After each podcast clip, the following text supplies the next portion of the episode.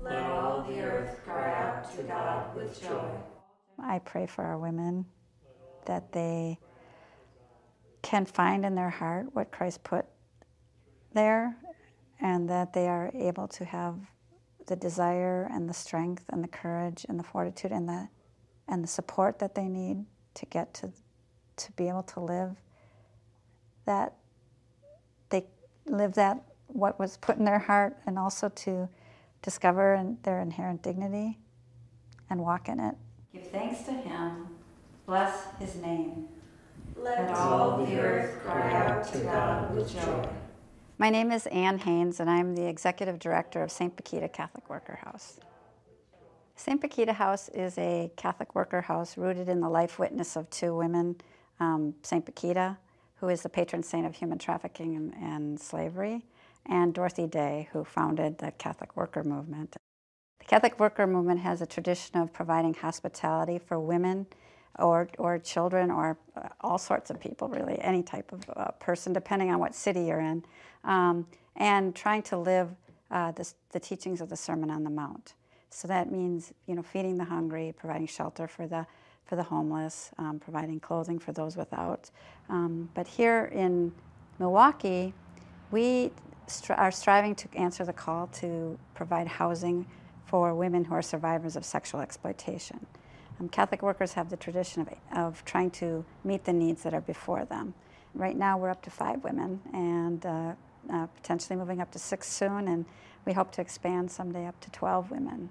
We are open to women from age 18 up, um, so adult uh, women, um, and the women are able to stay for up to two years.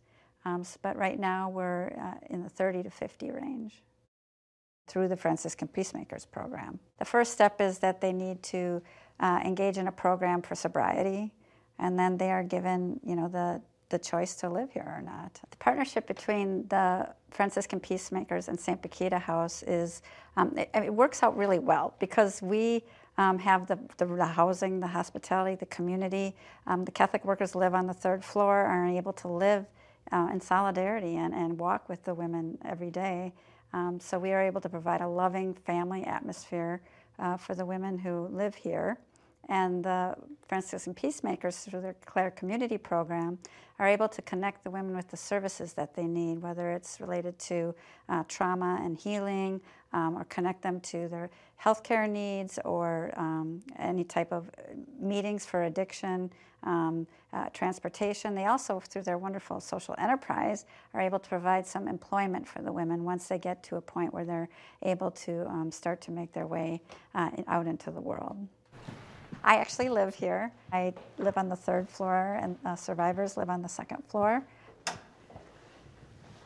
So this is what our residence rooms looks like. Some of them are bigger. Um, I think this is probably the smallest one, but it's uh, beautifully decorated by room sponsors from St. Dominic's, and it's waiting for our next resident and our next community member.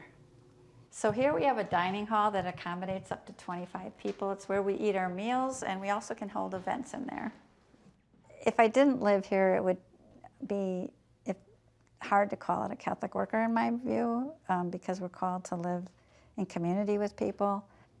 It has been remarkably positive, the feedback that the women have given us. They have been so kind and grateful, um, which isn't something that I expected or, or you know think is necessary, but they have pitched in and done their chores. We all have chores. Uh, you know, we have a chore chart and we follow that. And they are, I think, I think they can feel that there's something different here as far as being a community. I think they feel that strong sense of support. And I think it's pretty um, wonderful that we have not lost any of the women, because that's a pretty common thing to have people drop out of something like this and um, fairly quickly. And we haven't lost any of the five women. I absolutely love them like family already. It just has gone extremely well. I mean, it, the interaction is much like many of us we, who wake you wake up in the morning and and you're eating a muffin with somebody or you know I like to bake a lot for them and and uh, you know, I'm a mother of six children, so I'm kind of try to, I, I like that mama role.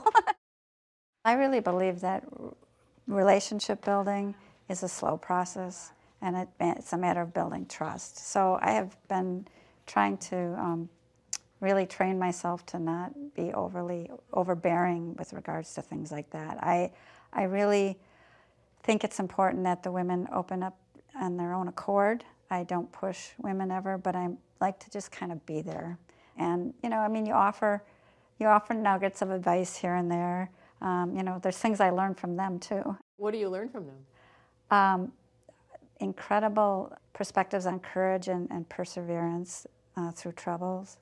Uh, I, it's amazing the positive outlook um, some of the women adopt to continue to get through their struggles um, and make it from one step to the next. It's just, um, I, you know, I take notes from that for myself because we all have struggles. Um, certainly, you know, I'm not comparing my struggles to theirs, but um, it's it's amazing to watch them.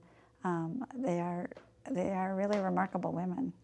What I really am attracted to is Dorothy's view of um, that's rooted in Christian personalism that sees Christ in every person, um, their, their innate dignity, and loves them um, no, with the no matter whatness, just loves uh, everyone because um, they're created in the image of God. And to me, the idea of living in solidarity with the people that you're walking with uh, makes sense.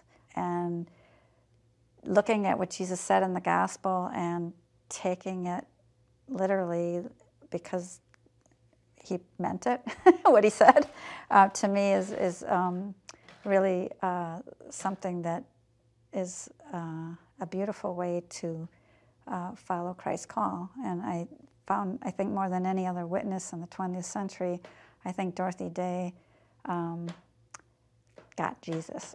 what would happen to these women if Bakhita House didn't exist, I can't say that I've ever entertained the idea of what would happen to the women if these housing opportunities didn't exist. I that thought makes me feel ill. I just I I don't know. What is the answer to ending human trafficking? I think the answer to ending human trafficking is a very complex one. Um, and you know, I think there's a lot of different facets to that, and I'm certainly not an expert on that. But I mean, I think it starts uh, in the home, in when when we're in the family, in the home, when people are young, being taught about it, that that the children are taught to be aware, um, that uh, men especially are, are taught the dignity of, of women, and um, people are loved well. I think uh, it's important that you know people aren't statistics or data, and sometimes things will go well and sometimes they won't. But overall, if we can touch people um, and and help them regain who they are and, and their dignity, um, I think that's a success, whether it's one or 50 or 100.